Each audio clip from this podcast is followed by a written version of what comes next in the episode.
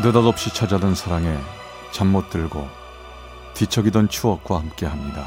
라디오 사랑극장 어느 날 사랑이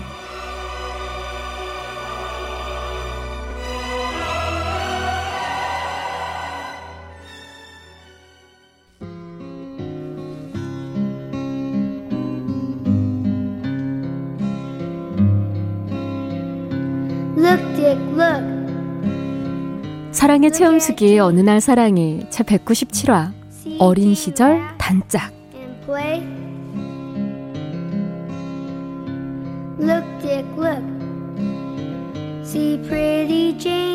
제가 태어난 곳은 안동의 첩첩 두매 산골입니다.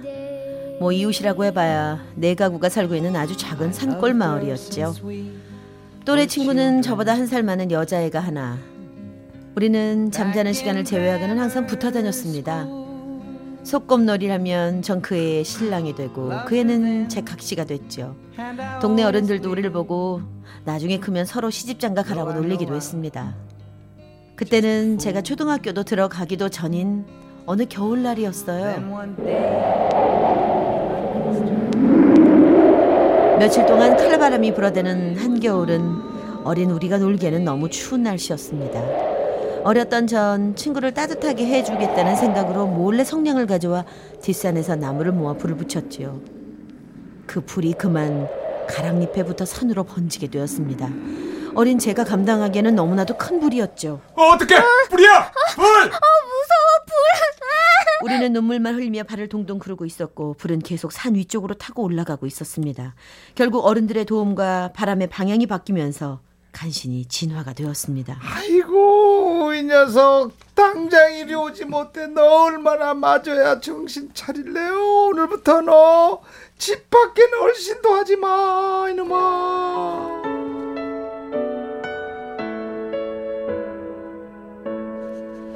그 일이 있고 난 얼마 후 우린 산 고개 너머로 이사를 가게 됐고 전 어렸지만 그 애와 헤어지는 게 싫었습니다. 이사 간 후 그 아이가 보고파 한 걸음에 달려가고 싶었지만 8살 어린 나이에 산을 넘어가기란 엄두를 못 낼 일이었습니다. 그저 하늘만 쳐다보며 그리워할 뿐 그렇게 그리워만 하다 세월이 흘러 어느덧 제 나이 21살 궁복무를 하고 있던 때 그날은 휴가를 받아 집에 있었습니다.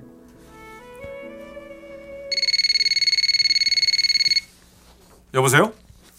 저 혹시 정은의 집인가요? 저 혹시 정은이 나의 연희 연희 몰라? 우리 함께 산골에서 자랐잖아. 어? 연희? 어 야 반갑다. 어떻게 전화번호 알았어? 아이 아는 사람 통하고 통해서 어렵게 알았지. 야너 어쩜 연락 한 번 없냐? 그래도 항상 생각은 하고 있었어. 우리 한번 보자. 어? 나 서울에서 직장 다니거든. 내가 집에 내려가면 연락할게. 우리 부모님이 니네 옆 동네로 이사 간다시니까 아마 자주 보게 될 거야.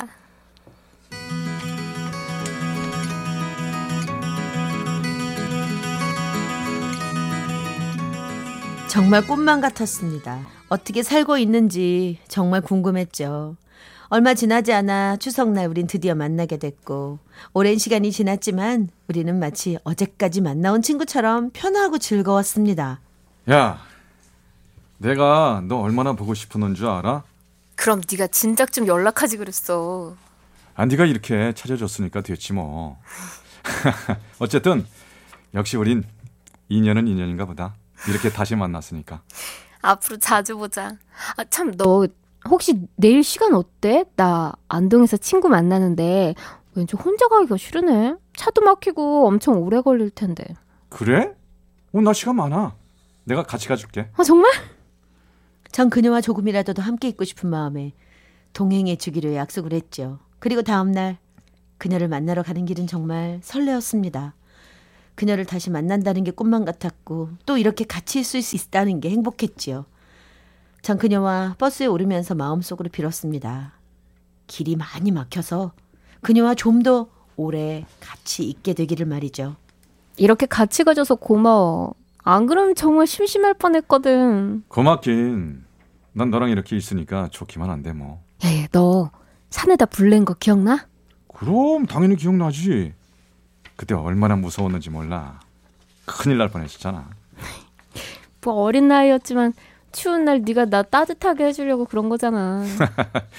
그렇지 뭐. 다 기억하고 있네. 어휴 그럼 다 기억하지. 우리가 얼마나 단짝이었냐. 아 참, 나 안동에서 친구 만나고 아는 오빠 만나고 그리고 서울로 올라갈 건데. 뭐? 같이 볼래? 뭐 뭐? 오빠? 오빠라고 그랬어? 어 오빠. 너 오, 오빠 있었어? 아니 내가 만나는 오빠.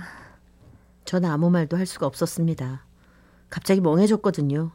그리고 잠시 후 버스는 안동에 도착을 했습니다. 아, 네 덕분에 잘 왔다. 너 내가 만나는 오빠 한번 만나볼래? 되게 좋은 사람인데. 어, 아, 게, 게, 괜찮아. 나 그냥 다시 올라갈게. 나중에 보자.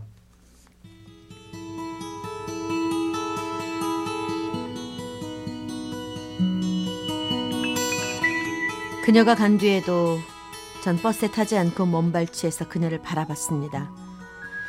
그녀가 만나는 남자가 누군지 제 눈으로 확인하고 싶었거든요.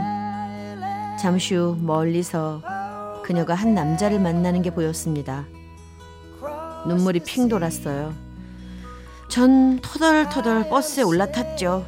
그리고 아무 생각 없이 창밖을 바라봤습니다. 그렇게 예쁜 그녀에게 왜 남자친구가 있을 거라는 생각을 안 해봤을까요? 괜히 혼자 꿈만 꾼 것 같아 씁쓸한 생각이 들었습니다. 그리고 전 한동안 그녀에게 연락을 하지 않았죠. 그러자 그녀에게 편지 한 통이 왔더라고요. 생각해보니 너한테 그때 내가 참 잘못한 것 같아. 그땐 미안했다. 생각이 짧았어. 그리고 내가 만나는 그 사람 참 좋은 남자야. 언제 소개해줄게. 너도 좋아할 거야. 그래. 이렇게 된 거 어쩔 수 없지. 아, 친구 사이로 지내는 거야. 우리 어차피 친구였잖아.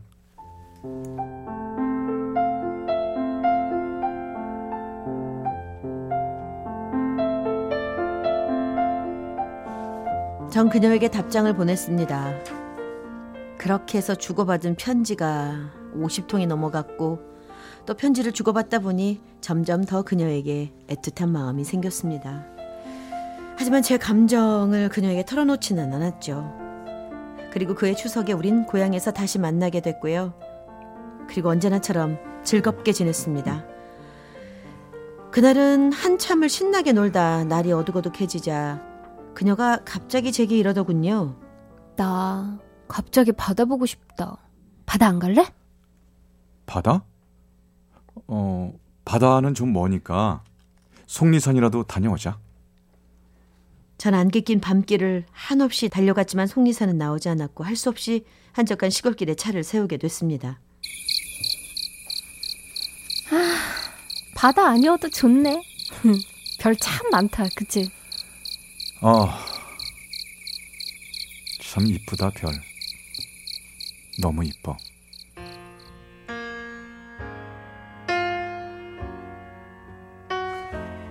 우린 서로의 눈을 바라봤습니다.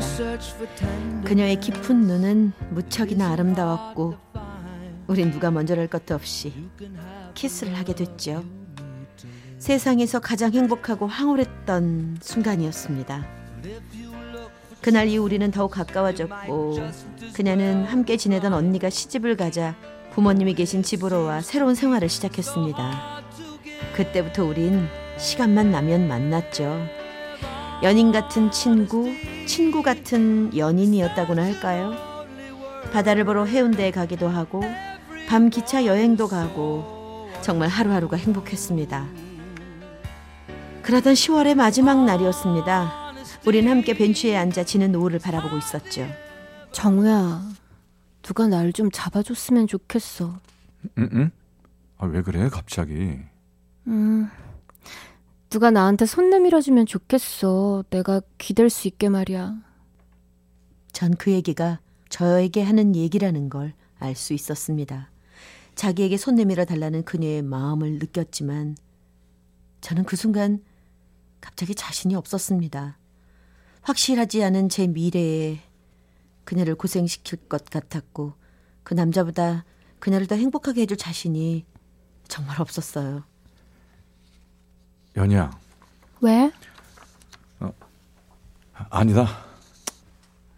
그냥 미안하다. 우리 그만 가자. 그녀는 말없이 한동안 저를 바라보더군요. 저도 더 이상 아무 말도 할 수가 없었습니다. 결국 우린 집으로 돌아오는 동안 내내 아무 말 없이 창밖만 바라봤죠. 그리고 얼마 후 그녀가 만나자는 전화를 걸어왔습니다. 정우야, 나 결혼해야 할 것 같아. 나 아직 뭐 날짜 정하진 않았는데 오빠가 결혼하자고 하네. 그래? 네 생각은 어떤데? 뭐 아직 답변 주진 않았는데 오빠 생각 따라야 할 것 같은데. 하, 나 잘하는 거 맞지? 그래, 잘 된 것 같다. 축하해. 음, 고마워.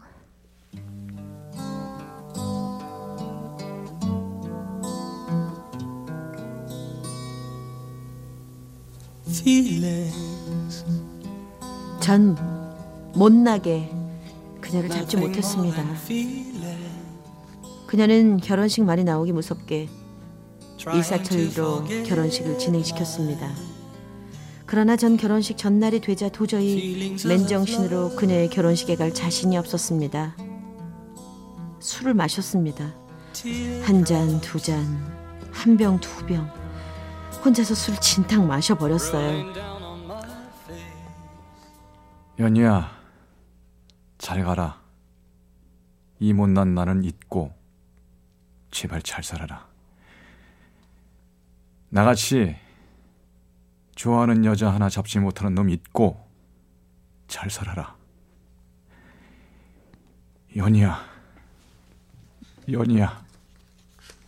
전 밤새 술을 마시고 혼자 노래방에서 노래를 부르고 그러다 새벽을 맞이했습니다. 그리고 잠이 들었죠. 잠에서 깼을 때 그땐 이미 그녀의 결혼식이 얼마 남지 않은 시간이었습니다. 거기서 어쩌지? 미치겠네. 늦었어. 그래도 가야지. 가서 그녀 웨딩 드레스 입은 모습을 보고 싶다. 가서 축하해 줘야지. 전 미친 듯 그녀의 결혼식장으로 달려갔습니다. 결혼식은 이미 끝난 상태였고요. 그때 친구 하나가 저를 보고 오더군요. 야, 너 왜 이제 나타나는 거야? 너 연희가 얼마나 기다렸는데? 아, 그랬어? 내가 많이 늦었다. 미안해. 야, 저기 연희가 패배 끝나면 밥 먹으러 식당에 올 테니까 같이 밥 먹으면서 얼굴이나 보고 가. 어? 친구와 함께 그녀가 내려올 식당으로 갔습니다. 잠시 후 그녀가 남편과 함께 들어왔지요. 그녀의 눈은 약간 충혈되어 있었고 눈 주위에 화장도 번져서 좀 이상해 보였습니다. 아마도 운 얼굴이었습니다. 축하해, 연희야. 여전히 이쁘다. 결혼식 늦어서 미안해. 아니, 와준 것만 고마워. 신혼여행 잘 다녀오고, 그리고 잘 살아. 그리고 전 비겁하게 그 자리를 빠져나왔습니다. 그리고 그 다음에 저도 지금의 아내를 만나 결혼을 했고요. 그리고 우린 10년이 지나도록 소식조차 모르고 살았습니다. 그러던 어느 날 집안 어른이 돌아가신 날 문상 오던 그녀를 만나게 됐습니다. 오랜만이다. 잘 지내지? 어, 덕분에 잘 지내지. 넌 어때? 어, 나도 잘 지내. 남편이랑 한번 놀러 와. 어? 응, 그럴게.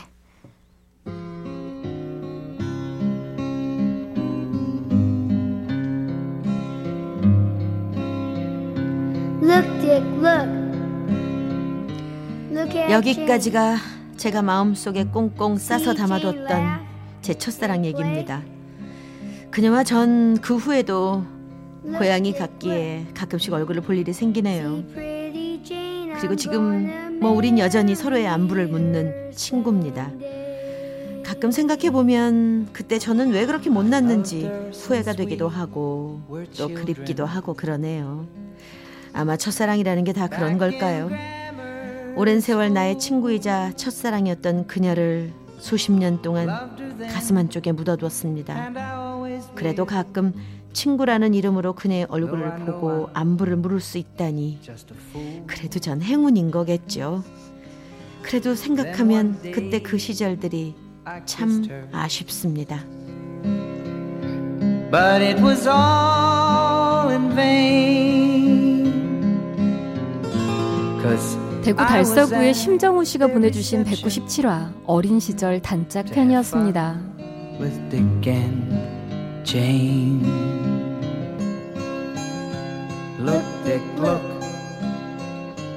Look at Jane.